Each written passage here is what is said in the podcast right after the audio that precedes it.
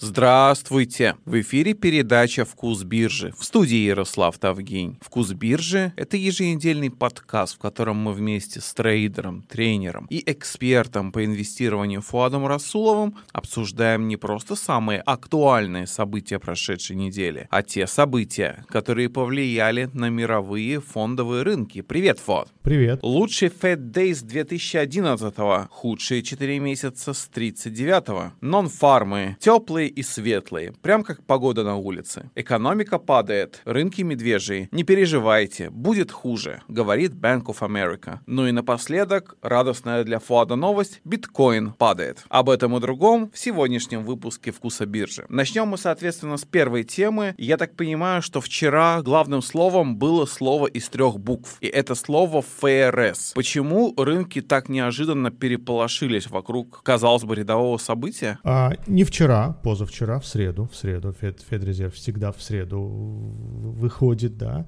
данные и выступления главы. А, ну, на самом деле два дня собираются, вторник, среда, но про вторник мы ничего не знаем, это первый день заседания, а вот про среду мы всегда узнаем из э, решения и Э, сопроводительного письма и пресс-конференции. С недавних, с недавних пор это стало традицией проводить пресс-конференцию каждый раз и сопровождать с, письмом тоже каждый раз. Итак, что сказал Федрезерв? А, много он всего сказал. Ну, во-первых, он начал с очень страшных слов свое заседание, свое выступление. А, Джером Пауэлл сказал, начал со слов «инфляция очень высокая», намного выше, чем даже они ожидали. Э, хотя точно он сказал первую часть фразы. Инфляция очень высокая. Э, не то чтобы рынки были напуганы, вообще все его выступление рынки держались плюс-минус на том уровне, где и были, немножко в минус, немножко в плюс, но такого сильного падения не было.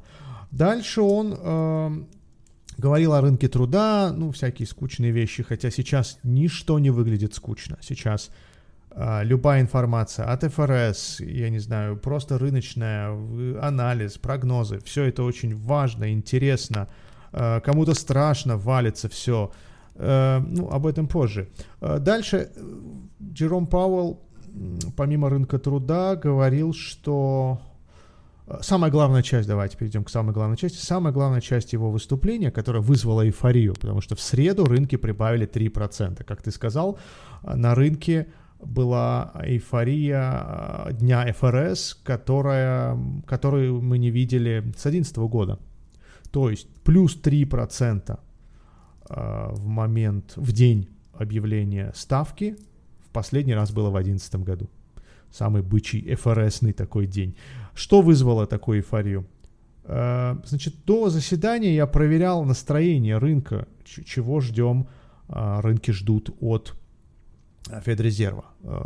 Индикатор, который называется FedWatch Tool, э, это такой фьючерс на ставку, он торгуется на Чикагской бирже, и есть такой инструмент, да, этот FedWatch Tool, который отражает вероятность того, насколько повысят ставку. То есть это ожидание рынка, не опрос разных аналитиков разных банков, а именно ожидание рынка. Так вот, этот индикатор показывал, что в мае поднимут ставку на 50 базисных пунктов. Кстати, да, ФРС э, принял решение о повышении ставки на полпроцента. 50 базисных пунктов это полпроцента. А, а вот про июнь, следующее заседание будет в июне, э, кажется, числа, точно скажу, 15 июня. Про июнь индикатор показывал уже 3, повыш... 3 шага повышения, то есть 75 базисных пунктов, 0,75%. А, я был удивлен, что рынки вот так отпрайсили, да, дисконтировали два повышения в мае, три в июне, сразу пять шагов роста процентной ставки за два месяца. И вот Пауэлл как раз успокоил всех, и он сказал 0,75 или 75 базисных пунктов не рассматриваются как э, сценарий, как основной сценарий. Он даже сказал точно такую фразу, я помню, он сказал, активно не обсуждается нет активных, серьезных обсуждений повышения на 0,75. И рынки успокоились, ведь они заложили сразу 0,50 плюс 0,75, получилось 0,50 плюс 0,50. Он даже сказал, вероятно, мы будем несколько месяцев, несколько раз повышать а, на 50 базисных пунктов. То есть 0,5 в мае, 0,5 в июне, возможно 0,5 в июле. Ну, слишком далеко загадывать, наверное, он не станет. Скорее всего, это станет известно после поступления ряда данных, вот как сегодня а, нон-фармы вышли. Наверное, ты об этом тоже спросишь, потому что каждый месяц э, в пятницу выходят в первую неделю месяца нон-фармы, и мы как раз ведем э, подкасты, записываем подкасты в пятницу. Так вот, э, с одной стороны, Джером Пауэлл обрадовал, потому что сильного повышения ставки, роста ставки не будет. Почему это хорошо? Вот смотрите, фондовому рынку не нравится рост ставки. Ну, это очевидно, потому что чем выше стоимость заимствования, кредитования, тем дороже компаниям да, обходится долг. То есть, если компания, условно какая-нибудь Hewlett Packard имеет 4% а, доходности, не удивляйтесь, очень много компаний в США имеют доходность а, несколько процентов, да, 4, 5, 6, допустим.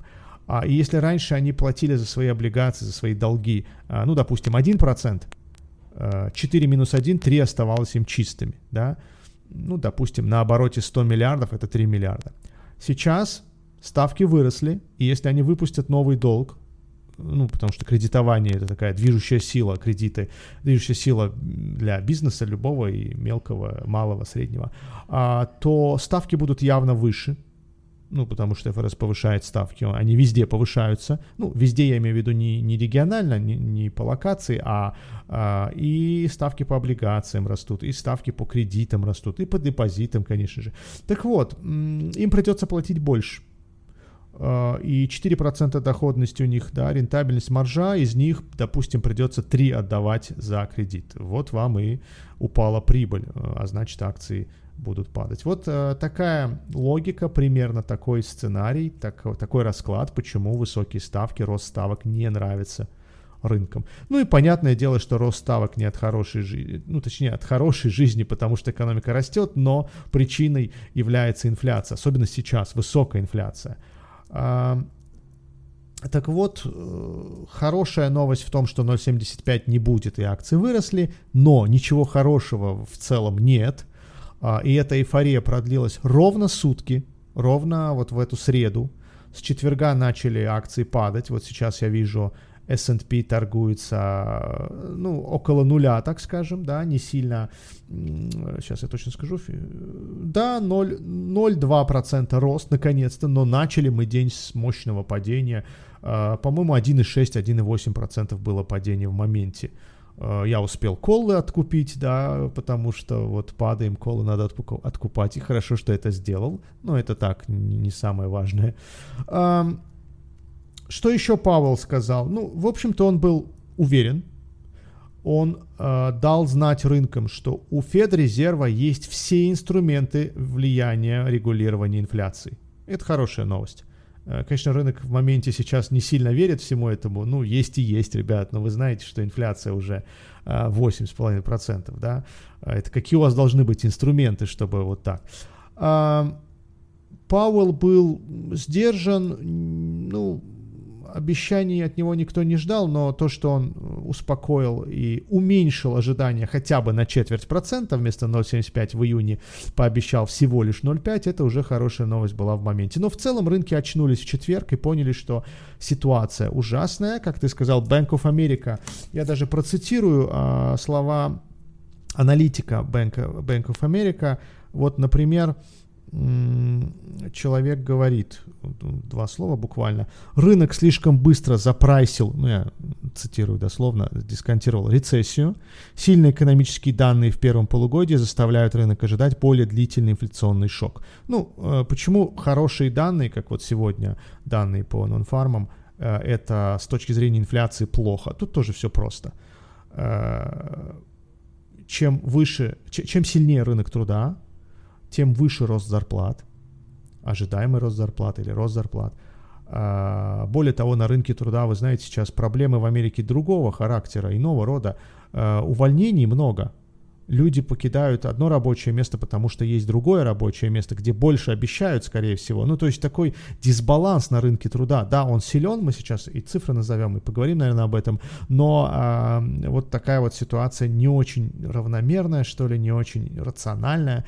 А, и сли- слишком сильный экономический рост как раз заставит рынки думать, что ставку повышать будут агрессивнее, потому что, ну, рынок труда позволяет, позволяет. С инфляцией бороться нужно, а, нужно и будут. А, вот вам и.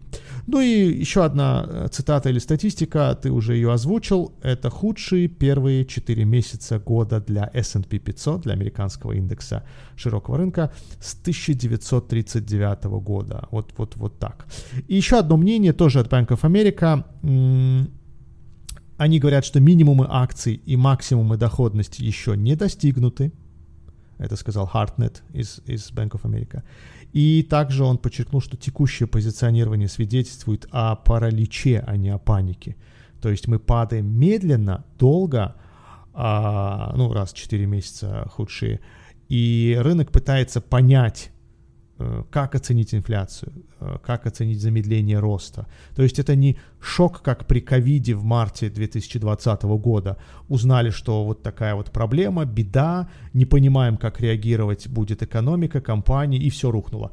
Сейчас медленно данные поступают а, не сразу, да, каждый месяц публикуется инфляция, ФРС тоже не каждый день принимает решения, и вот так растянулся этот спад. А это не вымывание с рынка юных трейдеров, о которых мы говорили, миллениалов, Gen Z, которые с ожиданием вечного роста сюда зашли и теперь столкнулись с суровой реальностью. Вот ты сказал, и я открыл снова, снова график фонда ARKK. Это такая э, мать всех меме-трейдеров, Кэтрин э, Вуд.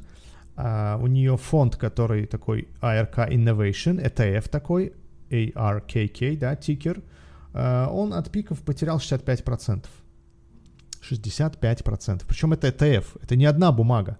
Я молчу про AMC, я молчу про GameStop, я молчу про все эти мемистоки. Кого они вообще сейчас интересуют? Это такой уже неинтересный актив, неинтересные темы даже для самих мемитрейдеров. Я вот по соцсетям, по пабликам разным сужу, Инстаграм, какие-то другие. Они стихли, они куда-то ушли, сидят, кто в минус 80%, кто минус 90%. Все шуточки про то, как... А, как страшно, как плохо, почему все так упало. Конечно, ну вот, например, э, есть такая бумага, вы знаете, космическая гала, да, ее называют. Это Galaxy Space Ticker Virgin. Вот сегодня минус 8%. Знаете, сколько от пиков она сделала минуса? 88%. Это та бумага, которая на IPO выходила, мы видели, как она в прямом эфире летает. 60 долларов за акцию было буквально год назад, год и три месяца тому назад. Сейчас она стоит 6 э, долларов 88 центов, и у нее минимум был, э, сколько тут было, 6,70, ну, мы сейчас на минимумах. А я вообще не понимаю, как люди покупали бумагу Virgin Galactic Holdings, э, Галя ее называют русскоязычные трейдеры, основываясь на чем? 2 миллиарда капитализации сейчас, 353 э, миллиона убытка. Вот так. То есть на чем она будет зарабатывать? Как? Как скоро? Да не скоро. И вот сегодня они отложили э, какой-то проект до какого-то там квартала какого-то 23 года, что-то такое я прочитал, ну и не удивился, не удивился. Вот такие хайповые, такие мемные стоки покупали и вот сейчас теряют. Э, долгое время я уже говорю, ребята, ну нет ничего лучше бумаг uh, value stocks, да, тех, которые Баффет любит. Да, у них доходность маленькая, но вот сидите минус 80, минус 90, посмотрим, uh, когда вы выйдете. Я не думаю, что выйдете, да, бумага, которая потеряла 90%, но она не оживет на ровном месте вот так вот снова вернуться? Наверное, нет. С такой же 90% вероятностью, можно сказать, нет. Так вот, да, ты прав. А, с рынка уходят эти быстрые деньги, люди, которые пришли на рынок да, с планом, идеей, желанием быстро заработать, потому что вот ничего. У меня в Инстаграме чувак два месяца назад, вот казалось бы, всем все очевидно. Какой-то зумер, не знаю, написал Uh, то ли AMC, то ли GameStop скоро будет тысячу долларов за акцию. Наверное, GameStop, AMC очень дешево стоит. Тысячу долларов за акцию. Я, говорит, могу поспорить с тобой. Ну, мне смешно было, я даже не стал с ним спорить. Тысячу за акцию. Я говорю, хорошо, объясни мне, почему? Он англоязычный был, он говорит, потому что там будут margin call'ы и, э, ну, даже не margin call, short squeeze там будет.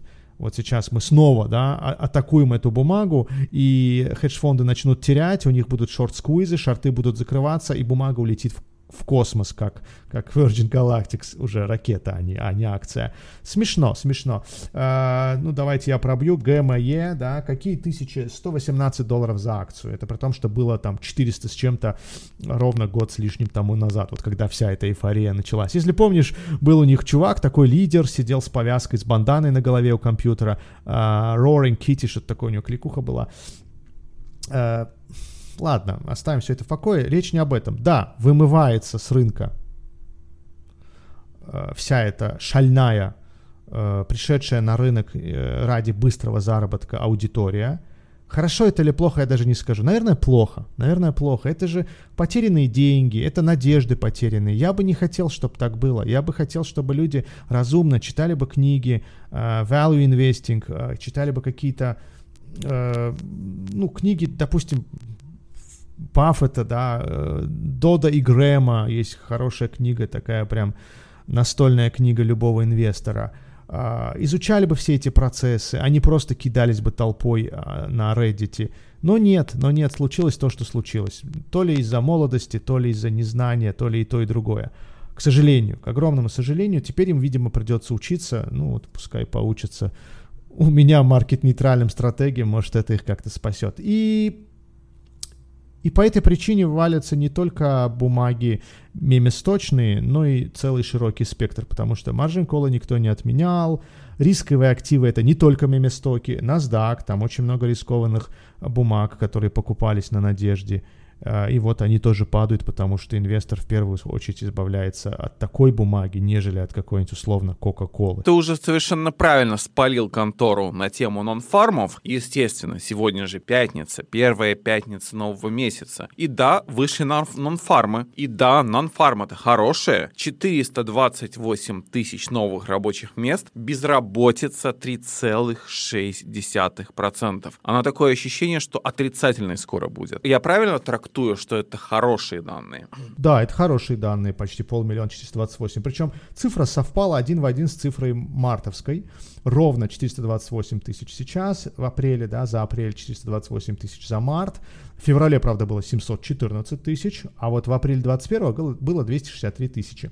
Я тут э, не поленился, зашел на сайт э, Labor Departments, и скачал отчет подробный с расшифровкой, да, обычно все трейдеры просто слушают цифры и говорят, а, это больше, чем ожидалось, это меньше, чем ожидалось, ну, ожидания вы можете посмотреть на сайтах. А, я посмотрел, что вообще по разбивке здесь, значит, private, частный сектор, он важнее, чем все остальное. Частный сектор рулит, да, именно он создает ВВП, именно он важен для, для рынка труда. 406 тысяч то есть большая часть. Но это нормально, всегда так было. Например, когда было 714 тысяч рабочих мест, из них а, частный сектор создал 704, почти 95-97%. А, в отличие, например, от апреля 2021 года, там были некоторые сектора, а, в которых количество рабочих мест уменьшилось. Ну вот, например, Uh, motor Vehicles and Parts, автозапчасти, да, автомобили, минус почти 50 тысяч, 49,1. Почему? Потому что по понятным причинам чипов не хватает, Ford задерживает там э, конвейер, ну, зря, чтобы он не работал, все равно чипов нет. И вот такой простой и увольнение. Или какой-нибудь там Temporary Help Services, минус 115 тысяч в апреле 21 Сейчас ни одной отрицательной цифры. Посмотрите, везде плюсы, везде прибавка по рабочим местам. Будь то майнинг, ну не, не криптомайнинг, а классический майнинг, или производство товаров, или что-то другое. Ни одного сектора, ни одного сегмента, где количество рабочих мест бы уменьшилось, везде рост. Но это на самом деле м- плохо с одной стороны, потому что это инфляционный такой параметр. Если рабочие места а, созданы и у людей есть работа и почти полмиллиона, 428 тысяч за апрель, а, ждите, наверное, ждите, что инфляция явно, ну, до этой информации, может быть, она, или без этой информации, без хороших нон-фармов она, может быть, успокоилась бы, но сейчас шансов меньше. А, и вообще, да, вернемся к Джерому Паулу. Еще одна фраза, которую я вспомнил. Он сказал, что инфляция, скорее всего, не упадет резко вниз обратно, а скорее всего она будет, да, flattening, flat, ну как flat, э, боковой, боковой, вот, она будет стоять на месте, ну, видимо, Федрезерв к такому готовится. Если такое произойдет, то будем считать, что это нормальный сценарий, и Федрезерв э, ожидает. Ну, по 8% в месяц это, конечно, ну не в месяц, по 8% видеть инфляцию а, в годовом исчислении а, долгое время, это, конечно, не есть хорошо. Ну, что делать? Так, так получилось. Э, Федрезерв сам, видимо, не ожидал. Потому что мы помним, Джером Паул год назад говорил, что инфляция временная. И на тот момент был прав, потому что а, дефицит чипов, рост цен на а, автомобили, Э, поддержанные, причем автомобили, на всякие букинг-комы, отели и путешествия, это не есть стабильный э, фактор инфляционный, это должно было пройти. Но началась война, начались разные сбои поставок по всему миру, Китай на ковид закрылся снова, и вот вам и еще один скачок. То есть могли бы, могли бы без всего этого э, обратно вернуться в район, ну, хотя бы 3-3,5% инфляции, да, не критично. Но вот имеем то, что имеем 8%. А если говорить о ставке, вот смотри, год назад, полгода назад мы думали, повысят или не повысят. Потом начали думать, повысят на четверть или повысят на полпроцента. Сейчас идет речь уже о 75. А как долго эти ставки будут возрастать? Так мы дойдем мы скоро до 5%? А, до 5 навряд ли, потому что тот же FedWatch Tool показывает мне, ну, например, на конец года давай возьмем, ну, потому что Федрезерв ожидает, что инфляция вот сейчас показывает пик, потом она будет флэт, боковой какое-то время, а потом все-таки пойдет на спад, ну, в 23-м. Я не помню, я видел график, такая горка, да, взлет и падение. Ну, вот давайте посмотрим на 1 февраля 23 года. А, ожидание 41% вероятность показывает мне, что ставка будет 3-3,25. Сейчас 0,75-1%, а будет 3,325 с вероятностью 41. С вероятностью 28 будет 3,25-3,50. С вероятностью 6 будет 3,50-3,75. То есть а, явно нет такой высокой вероятности, что она будет выше 3 или, как ты сказал, 5. Хорошо, посмотрим 26 июля 2023 года. Это через год, да, и год и два месяца. Опять же, 3,5% Самая высокая вероятность это то, что будет 3,5-3,75. Э, вот так. Даже 5% тут нет. Есть 0,1% вероятности, что будет 4,5%, 4,75, да, вот этот диапазон, но до 5 никто не ждет. Так что вот так закладываемся в 3-3,5 а, на, на год с лишним вперед. Вот так этого ждет рынок. А почему Bank of America такой пессимист? Они же говорят, что дно мы, по сути, еще не нащупали и еще падать и падать. На твой взгляд, это они пессимисты или это реалистичный взгляд? Ну, они говорили о рынках, об S&P. Никто не знает, э, как будет реагировать рынок. Рынок — это огромная толпа, э, и э, там, там все, там и хедж-фонды, и пенсионные фонды, и Баффеты, и мелкие меместочные трейдеры, и новые, и старые, все, да, это огромная толпа, мы, мы не можем даже знать или только можем предполагать, а, как будет вести себя толпа в той или иной ситуации. Но of America считает, что, ну, во-первых, это один из прогнозов, да, у нас и банков полным-полно, и аналитиков полным-полно, очень много разных мнений, э, политики могут мнение свое высказывать, управляющие фондами, аналитики банков, а, ну, то есть не управляющие, а просто аналитики, да, вот я тоже какое-то мнение. Ну, я свое мнение оставлю, потому что такая неопределенность, что любому мнению вероятность 50 на 50, да, в такому вот глобальному, вверх или вниз.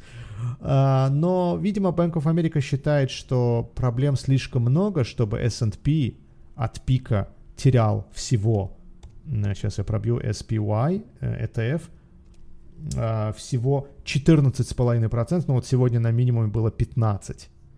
Слишком много мировой экономики в американской, в частности, проблем, а у нас от пика, я повторю, не всего 15% просадки, дисконт. То есть они считают, что дисконт должно быть больше. И они называют, и не только они, я видел мнение, ну, в частности, да, от Bank of America, 4000 по S&P, такой ключевой уровень. Он действительно ключевой. Во-первых, цифра хорошая, да, круглая. А во-вторых, там э, мы находились примерно на том уровне в мае 2021 года, год назад. Вот. И мы пытались пробить этот уровень, допустим, в феврале, марте 21 когда мимитрейдеры пришли на рынок. Ну, потом мы, конечно, пробили уже в апреле. Так что такой важный уровень, э, этот уровень рынок видит, видел, возможно, подумает несколько раз э, пробивать его вниз, падать или остаться. А, и вот именно поэтому я хеджи, которые по акциям прикупил, не закрываю их, держу.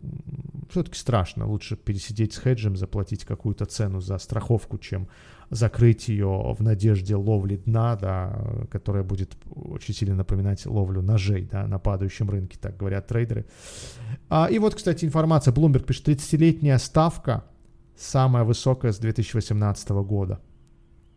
А, это вот, к слову, к ставкам КФРС.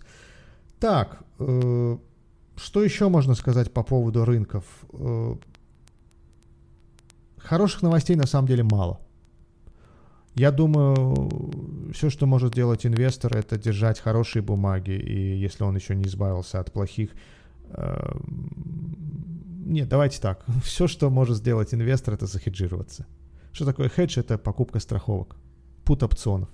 Вот не придумали пока ничего лучше, как к купленной акции прикупить опцион. Страховой полис, так назовем, купленный. И все, что ниже этого уровня, прикупленного вами страхового полиса, вас уже не волнует, потому что вам покроют. Э, стоп-лоссы, они срабатывают, выбивает их, потом рынок идет вверх, и вы жалеете, что вас закрыли. Какие-то другие методы, я даже не знаю, какие эффективные методы есть, а вот покупка пут-опциона — это хедж, и это пока никого не подводил. Единственное, там вопрос сроков, да, вы купите майский, он истечет, а коррекция наступит в июне. Поэтому надо брать дальние, они дороже. Ну, что делать? 3, 4, 5, сколько процентов отдадите на хедж, а зато спокойно будете спать.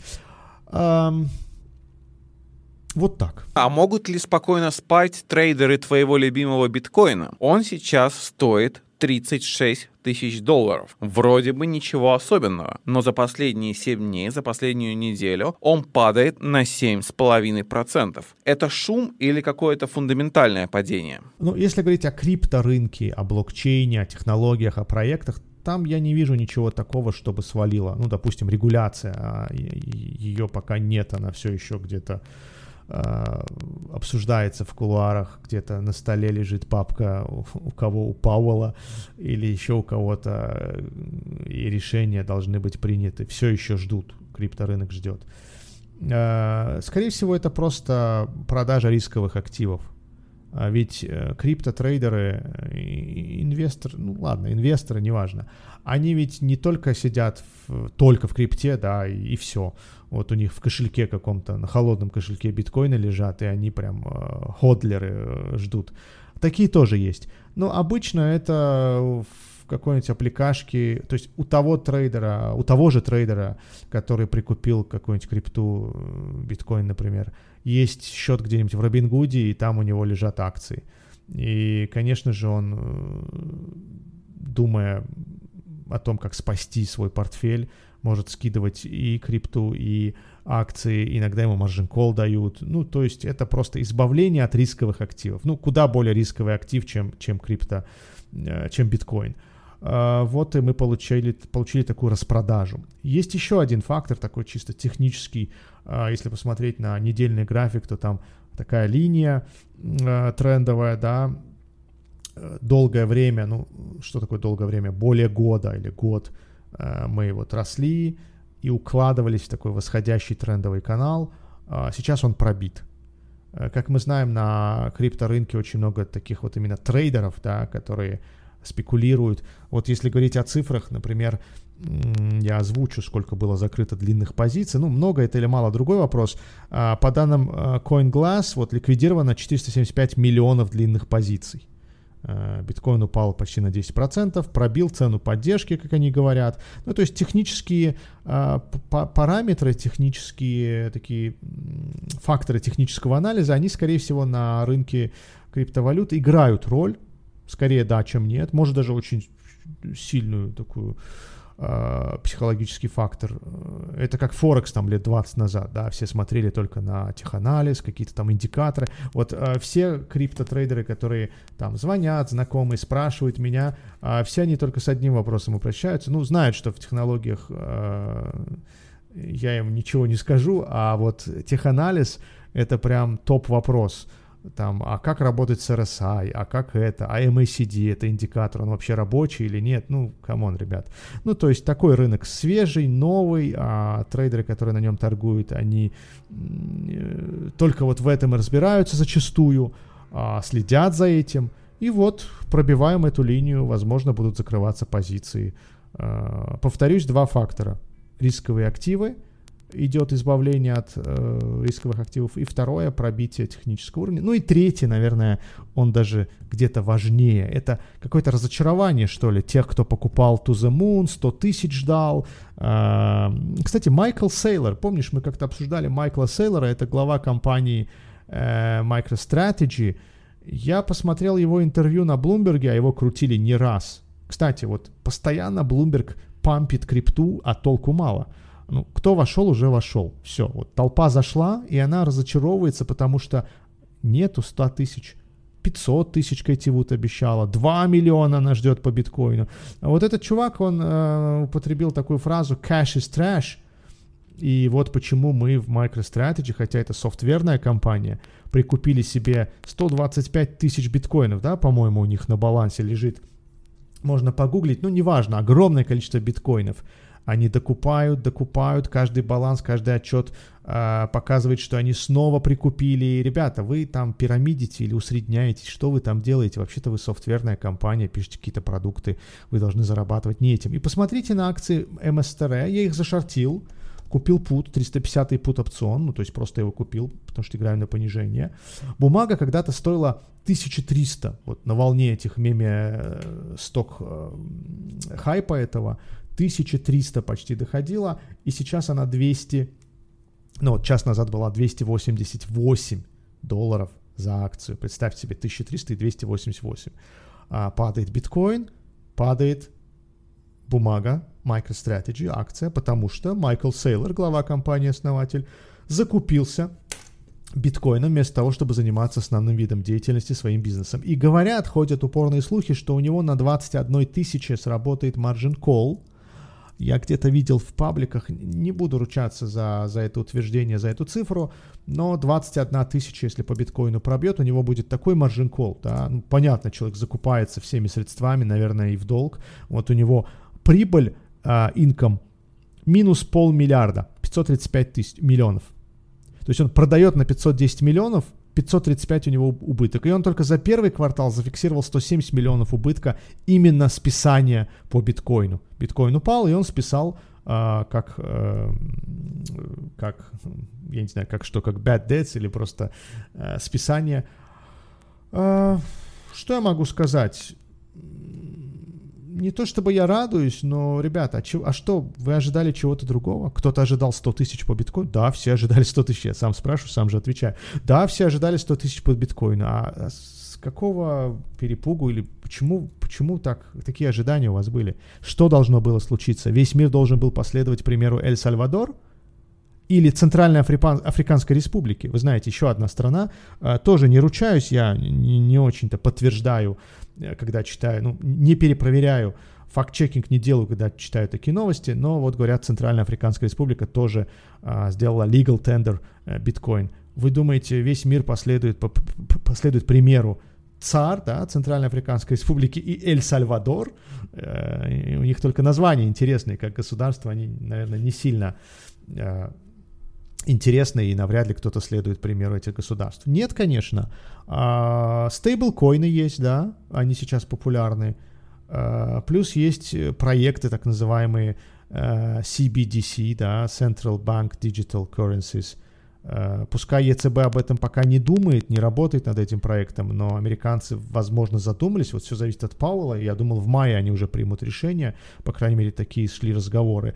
А, ну и, наконец, ну, просто розовые очки надо снять. Ну, не будет биткоин legal tender, и не будет он тем, что является сейчас э, ну, не будет он долларом следующим, и золотом он не стал. Ладно, мы это много раз обсуждали, и поэтому, как видите, я оказался прав, биткоин 68-35, э, а не 68-100 тысяч, и это затяжное падение длится достаточно долго. Ну, посмотрите, э, мы были на 68 э, осенью, октябрь-ноябрь.